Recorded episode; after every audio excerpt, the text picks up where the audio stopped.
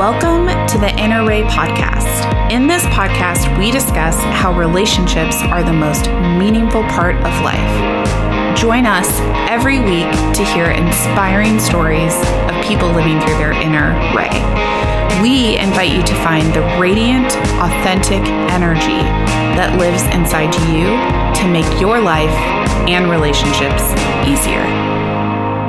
Hey everyone. Welcome to another week of the Inner RAE podcast. Today's episode is about the fear of loneliness and how it impacts our relationships. With that, I'm Katie and I'm so glad to be here with you all. And I'm Erin and man, we have missed you guys. We took a couple weeks off and now we're back and we're so excited to talk about this super important, relevant topic that I would imagine everybody listening has experienced. So mm. handing it back to you, Katie. Awesome. It is really nice to be here with you guys. And what a beautiful topic for us to head into after this time apart. As relationship coaches, a pattern that we see all the time is using this fear of loneliness to stay in dysfunctional relationships or re-engage in relationships that aren't serving us. Today, we're going to be diving into the ways in which loneliness has become a boogeyman in our culture, how relationships have been glorified and how having the courage to feel lonely is absolutely key in developing an authentic and secure relationship with yourself. With all of that, I'm going to pass it off to Erin to share a story about loneliness. When Katie and I were preparing for this episode, this story came to me. Let's travel back to probably about eight or nine years ago. I was an active member in a 12 step group called Al Anon. And in that group, people would volunteer to topic lead, which basically means that you get up in front of a group of people, you read a reading from a daily reader and you share a little bit on the topic and then you open it up for everyone else to share. And that day I had done something very courageous and I had picked the topic of sharing about loneliness. And I remember wanting to throw up before this meeting, which for me, it was pretty abnormal because I do talking to of people. I have a podcast, right? But what I remember was thinking, Oh my gosh, I'm going to tell a room full of like a hundred people that I have an STD. And that's how much shame I was experiencing about getting up and talking about feeling lonely. The beautiful thing that I experienced after opening up to this group of people and sharing that I was feeling lonely was that it was literally one of the most engaged meetings. Everybody was talking over each other, trying to share. And then after the meeting, I had the line of people waiting to talk to me. I got phone calls for weeks from people saying how much they related to that topic. And that was a big aha for me because I definitely had this narrative like, I'm single. I'm young. I'm not near my family. Everyone else in this meeting, they're married. They have friends. They're local. They're from this area. So they couldn't possibly be feeling loneliness the way I regularly felt loneliness. I definitely had some almost like entitlement that I was like more lonely than other people. But by getting up and sharing it in front of this room of a hundred people and realizing that I'm pretty sure every single person in that meeting was like, yes, me too. That was just a big aha for me that, wow, maybe this is a universal emotion that humans struggle to feel. I'm not alone with not knowing what to do with loneliness, but also having a fear of feeling it, a shame of talking about it.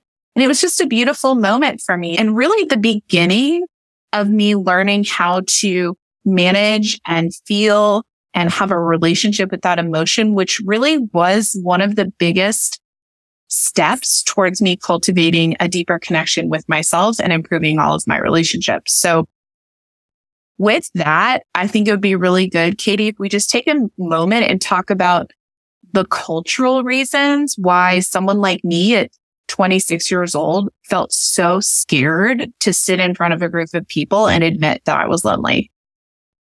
Totally. I, I love that story. And I think it is such a good example of the ways that shame and the shadow around loneliness literally keeps us stuck in that prison thinking that we're the only ones in the world that feels this. And ultimately, I know that loneliness has become the boogeyman because it can, it is really the portal to our pain, right? It leads us right in to the heart of our shadow and all the things, all the pain, all the hurt that we've experienced in our life. And when we think about our culture, we have been conditioned to look outside of ourselves, this outside in living to get love and to feel connected in relationship. And so then when we're left feeling alone, it creates confusion and internal chaos because we've tied some of our worth to something or someone outside of ourselves. So then when all of a sudden that's gone and we feel lonely, or maybe that's still there, but we feel lonely, then we are met with and confronted by this story that we're wrong or we're broken. And so I think too, if you think about this boogeyman energy of loneliness, it's think about if you don't have a date to a wedding or you're alone on Christmas or Valentine's Day rolls around and you don't have someone to celebrate with, then something is really wrong with you. And then we see in movies and in social media, this glorification of romantic relationships and, and family relationships. And when you're in a period of rediscovery, then there's again this cultural assumption that something is wrong with you if you are alone. When actually walking away from relationships that aren't serving you is extremely courageous. And also what Erin mentioned and how this story impacted her was the key to her growth and stepping into the most authentic, radiant version of herself so that you can really, once you cultivate this sense of connection with yourself, then relationships really shift because you're living from the inside out and you really have space for heart connection. So it's a really beautiful thing. Is there anything else that's coming to you around how it shows up in culture?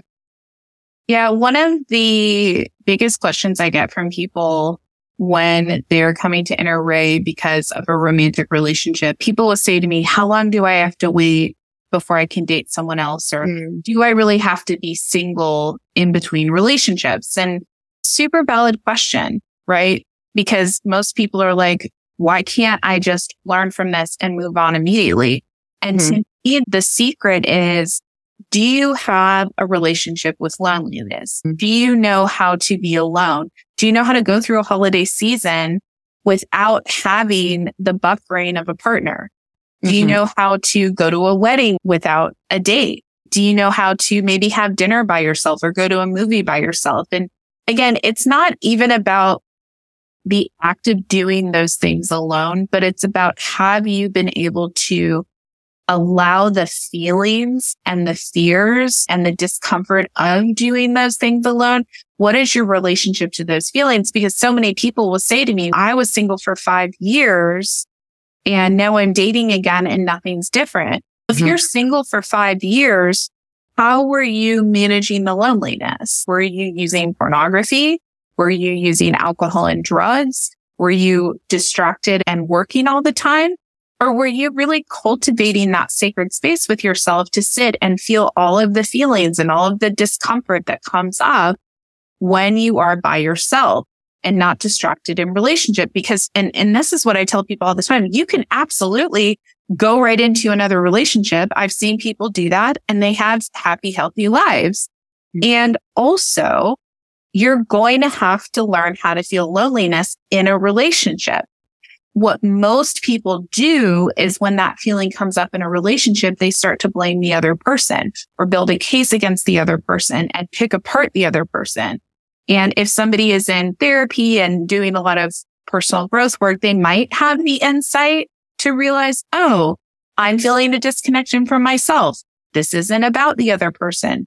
But what I have learned is that for most people, they aren't able to see that truth if they've never felt the feelings that come up when you're truly single and alone and not being distracted by people, places and things. what you just shined a light on in a beautiful way and is how that feeling of loneliness hits and what it feels like and how to feel it and how to cultivate a connection with your sacred nature that we get separate from when we are focused on things outside of ourselves. It's like we were never given the tools or the tool belt to help us cultivate that sense of self love and security with our heart. And so therefore, like it gets all tied up in things outside of ourselves. With that, I've spent a lot of time writing about loneliness. And so I just looked in my notes and I found this note that I wrote to myself. I'm just going to read it and then I'm going to dive in a little bit more. I wrote out of the blue, the deepest loneliness just hit me like a wrecking ball to my heart and stomach. What are you here to tell me? I ask. It's a feeling I've felt my whole life, like something is missing, something is lost. It's a deep emptiness, a shriveling, a sadness that feels endless.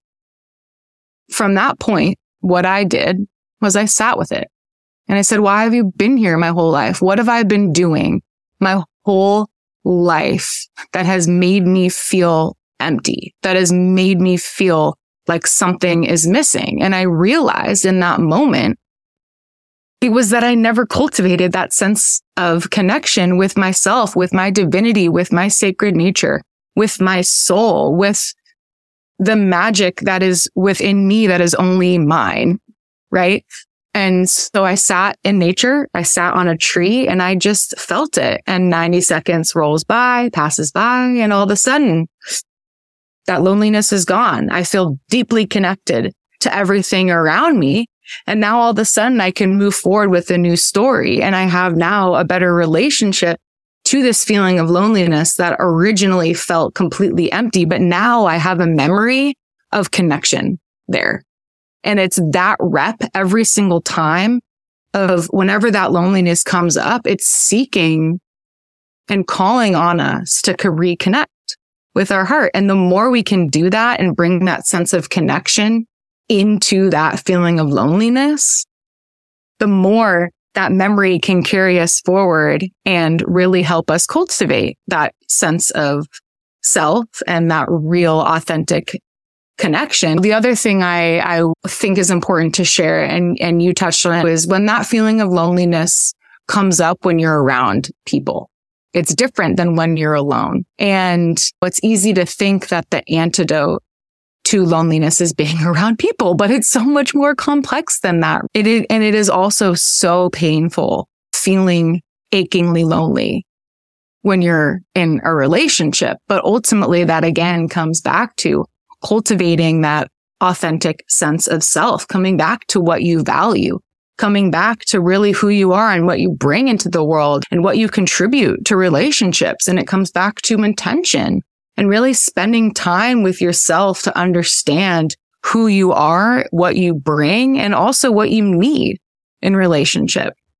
And yeah, I sometimes like to think too of that loneliness when that sparks in relationship as an alarm bell from our authenticity like from the future version of ourself that is living super authentically, like, ding, there's something going on here where you're hiding a part of yourself that actually is meant to be expressing itself in this relational field. So with all of that, I'm wondering what's coming up for you, Erin. One thing that's really important to name while we're on this topic of actually mm-hmm. feeling the loneliness is that Katie and I can share examples of what this is like. Mm-hmm. And in the beginning, I can tell you it's so difficult to just sit with loneliness. And so some really simple things that I can just share that I did in the beginning, a lot of comfortable clothing, warm drinks, mm-hmm. having a pet, breaking up the loneliness with activities. So knowing, okay, I have a whole weekend. I know I'm going to be alone. I don't have any plans. What is something I can look forward to at one point in my weekend that can break up that time alone? Mm-hmm. Can I text a couple friends and say, Hey, I would love to have a catch up call this weekend? Breaking up those periods of alone time and not overdoing it. Cause I think often people think, Oh, okay. I have to learn how to be alone. I'm going to go to Europe by myself. Mm-hmm. Okay. That's a big jump from I've never done anything alone to I'm going to go on a seven day European vacation by myself. That's probably going to make you more scared of loneliness. So what I have found is sometimes it starts with, okay, I'm looking at the week ahead and I've got two or three days with nothing planned. What would it be like to not fill that in my schedule? What would it be like to go through that evening and not binge watch TV the whole time? What would it be like to spend an hour sitting outside in a chair doing nothing away from my phone? Sometimes for me, like when the loneliness creeps in, I'll even do stuff like I might be cooking or doing an activity that is self care and I can feel that loneliness creeping in. So I'll put on an audiobook. That's a perfect way to buffer some loneliness, knowing that not avoiding how I feel, because while I'm listening to the audiobook, it can also be attuning to myself. Mm-hmm. So a lot of it is about how are you connecting with yourself during these periods of alone time? And then if it becomes unmanageable, that's where having a therapist, having a coach, having a couple of trusted friends that you can reach out to and just literally say, Hey, I'm feeling a lot of loneliness right now. And you don't necessarily have to fix this for me. I just needed to not be alone with the fact that I'm feeling lonely, which goes back to that very first story that I shared is that recognition that my loneliness is not as unique as maybe my ego or my mind wants me to believe that it is. So in the beginning, I would recommend not overdoing it, like just testing it out, dipping your toe in. If you're somebody who really doesn't know how to be alone and doesn't know how to navigate the feeling of loneliness, baby steps. This is reminding me of a story when I was starting out spending time alone. And in the first few months, I was like, you know what? I'm going to Joshua Tree by myself for five days. And I didn't book a place close to anybody else. I booked a place right up at the mouth of the mountains away from absolutely everybody. And holy cow, I lasted a day and I was like, Oh my God, everything around here is prickly. It's pokey. It's trying to protect itself. I'm surrounded by absolutely nobody. I'm scared shitless. And it was just, it was a nightmare. And it was that, it was confronting that emptiness. But yeah, I highly suggest starting out small.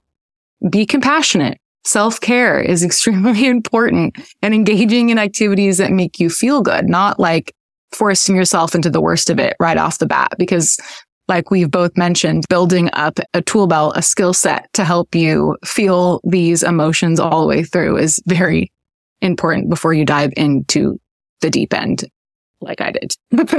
and and sometimes it can e- even be like super small. What I noticed when I first started this journey, I would do stuff like try driving in silence. Mm-hmm.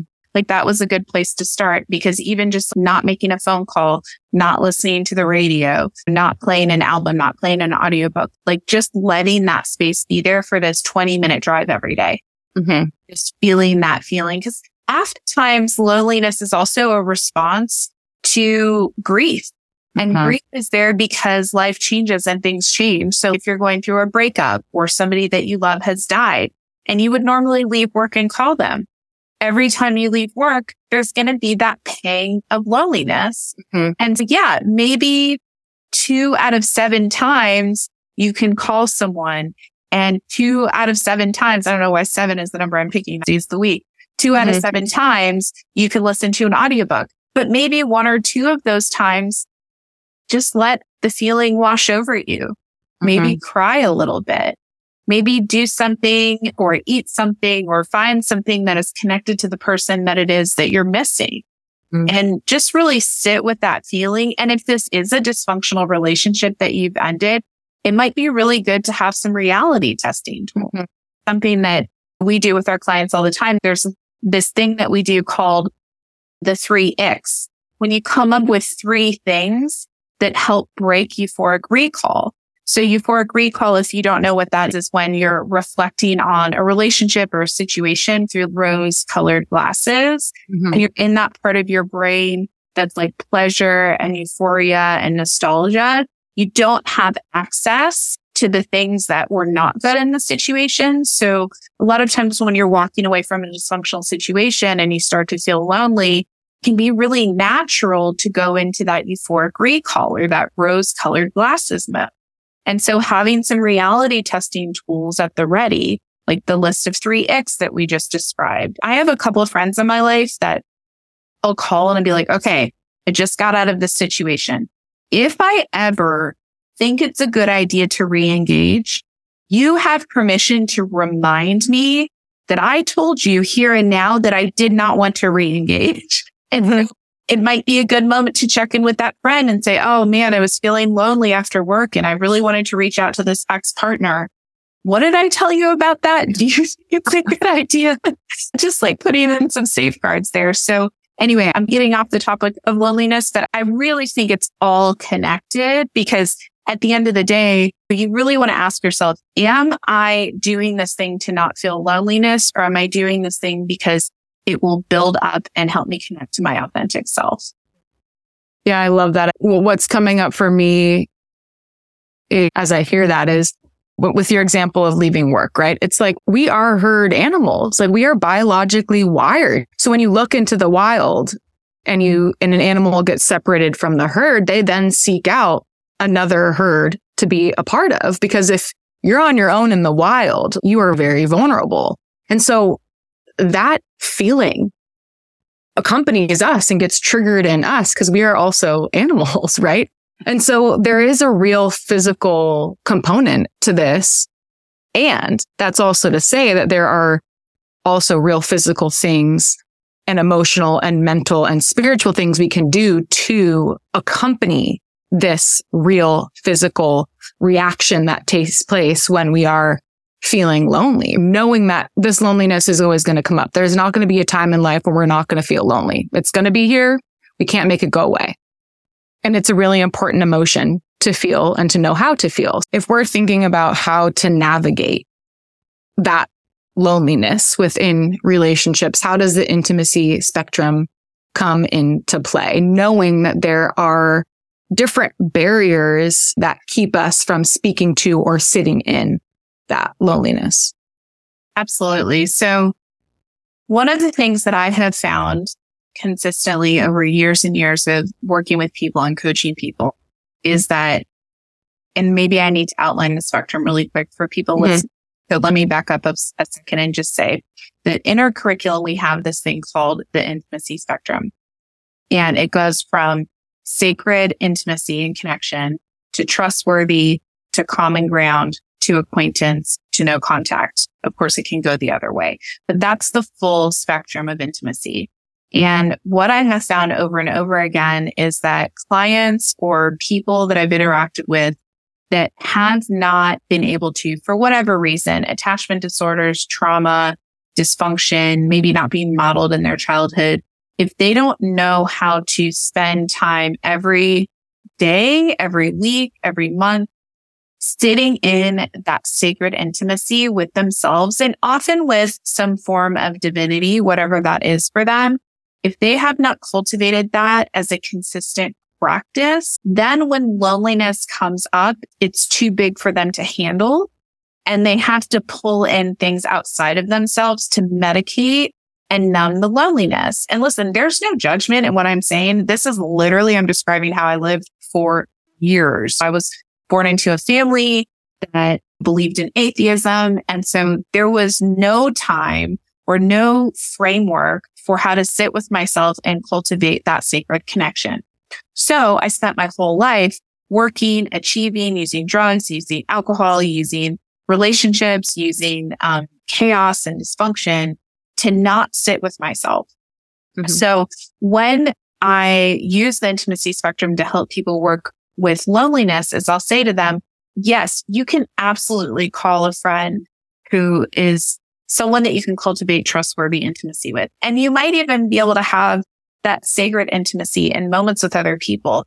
However, if you are not consistently putting money in the bank into that sacred intimacy with yourself, intimacy you get from those interactions is not going to land. It's not going to have anywhere to go. It's not going to have a reference point within you. It's just going to be like an empty or a, a bottomless well that people can pour and pour into. And it's not going to ever really give you that sense of secure attachment and satisfaction. Because ultimately, if you don't have that secure attachment with yourself, it, that is the bottom of the well, right? Mm-hmm. So you have to build that bottom so that when people pour into it, it actually has an impact. And hmm. so many people, they want to fill their well and fill their well and fill their well, but they're not looking at why there's a hole in the bottom of their well. Does well, that make sense? Makes complete sense. And it just takes me to childhood, right? This fear follows us from when we're young because we start to feel loneliness very quickly because loneliness is trying to get our attention from where we're separate from our divinity, from our soul, from who we really are destined to become. And so, so much of our life, right, starting as kids, is we start to become what everyone else needs us to be. And that is how we find our belonging. That is our first spark about loneliness because we're now leaving behind the thing that is truly us, our authenticity to be what everybody else needs us to be. And that loneliness is going to scream at us. It's our alarm bell. Hey, hey, hey, you're leaving me behind. And that's the bottom of the well. And because it's not really spoken about, you never know what it is you're feeling until way later. And it, we've talked about numerous times that feeling in your stomach and your heart, like a wrecking ball is not comfortable to feel. And if it's not being talked about, the only way to survive it is to do what Erin has mentioned. And this is where doing parts work is helpful to understand the stories that we create around these feelings of loneliness to help us make meaning around it. Because what it is coming back to is calling our authenticity, calling on our inner RAE. It's our inner RAE calling to us from the future. Build me, live for me. um, absolutely, Katie. The biggest thing I want people to take away from this episode is mm-hmm. A, everybody's scared of being lonely. Mm-hmm. It's like a normal biological natural part of being human. We come into this human experience and we're separated from divinity, our soul, whatever you want to call it. And feeling lonely is just part of a rite of passage. I mean, mm-hmm. B, avoiding loneliness and fearing it only makes it bigger. And then what happens is we'll do dysfunctional things that actually create more separation in an effort to not feel and manage and sit with that feeling of loneliness. Mm. And if you're new to this and you're listening to this and, and the fear of loneliness has literally driven your whole life and all the choices you're making is, is so that you don't have to feel it, just know you're not alone. It gets better. And any good therapist, our coaching curriculum, lots of self-help books, 12 step programs, groups and communities all of these places can help you to take those baby steps into not feeling so lonely and learning how to sit with it. There really is a lot of hope in this area. Yeah, totally. And I'm just going to say one more thing before I ask uh, our closing question. Another really great baby step to take is to turn to poetry. There is a reason that so many of the greatest poets write about loneliness because the courage to feel lonely is I think, like we've said, like the special ingredient in developing that authentic, secure relationship to yourself. And sitting with that and reading it and letting those words wash over you can be really helpful. And the other thing that's coming to me is I remember when I was staring at the word alone. This was probably 10 years ago. And I was like, oh my God, alone, all one. You're never alone. And even when you're feeling the most lonely you've ever felt, know that there is absolutely another person, multiple other people feeling that too. And so if you can just feel into that, knowing that you're not the only one feeling alone and we're all one there, it can be like a warm hug, grab a blanket and just know that we are speaking to you and bringing the light into that place, knowing that we have been there too.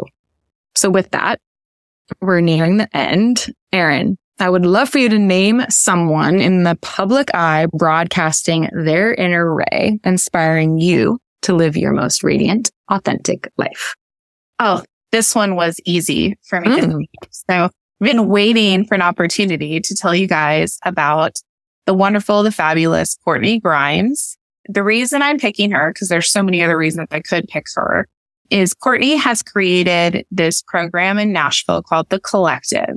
She's an LCSW and has been working in private practice for many years. And one of the things that she always felt really frustrated with as an outpatient therapist was that she could do all this great work with people one on one in sessions, but then they would have to go out in the world and have relationships and really live the work that they were doing in her sessions. And what she was finding is so many people didn't have the skill set on how to have that social health. So she created this program called the collective, which takes the approach of healing and working with anxiety, depression, other mental health issues through a so- social health lens. And she's just changed so many lives in the Nashville community, um, not just through that program, just through being the fabulous her. So if you guys want to check her out, you can look up my collective care or I don't, I'll put it in the show notes. But you can look mm-hmm. up the collective in Nashville. You can also look her up personally. They actually have their own podcast at some point. I'm supposed to be on a guest on their podcast, but it's been a little bit of a scheduling nightmare. But I, oh, and by the way, I do the family coaching for their adolescents going through that program. So I can tell you firsthand that Courtney's program is absolutely changing the lives of so many young people. And she, it, they also work with adults, but specifically I get to be on the front lines meeting these adolescents who couldn't even look you in the eye, didn't know how to put down their phone, didn't know how to have a conversation with their peers. And, and they're walking away with this whole other element that quite frankly is going to prevent them having so many mental and really physical health issues for the rest of their lives, just learning how to get action. So Courtney Grimes is my choice. Mm. Beautiful. What an amazing way to close out this episode. Oh, the other thing. Do we want to share a little bit about the retreat? Yeah. Uh, so as many of us you've been listening, we are hosting a retreat. Oh my gosh, is it just three weeks away? Mm-hmm. Anyway, it's not too late to sign up. We do have a couple spots left. So if you're listening to this and you're resonating with what we're saying, we highly encourage you to go to our website, check out the details of the retreat because the whole focus of the retreat is to give you different tools and framework to start to cultivate that deeper connection with that authentic self, which is in that sacred intimacy that we've been referencing. What you're going to get when you walk away from the retreat, not just the connections and the experience and all of the learning, but you're also going to go home with an actual blueprint of how to create your own authenticity altar which to me is just another way of saying creating a space where you can cultivate that sacred intimacy. And don't worry, we're not going to tell you or push our spiritual beliefs onto you. This is all about you creating it for yourself. And we're just giving you a place and a framework to spend some time swimming around in that, like we said, the the bite size of this, these baby steps of mm-hmm. stepping into that loneliness and knowing how to cultivate that in a safe space and in community with other people who you're probably going to resonate with a lot. So definitely reach out, check out our website. It's November 9th through the 13th in Carmel by the Sea. And if you have any questions, just reach out. Yeah, we can't wait. Hope, hope to see some of you there. Definitely amazing. Thank you all for listening and we will be with you soon. Yes. Have a good one. Talk to you soon. Bye. Bye.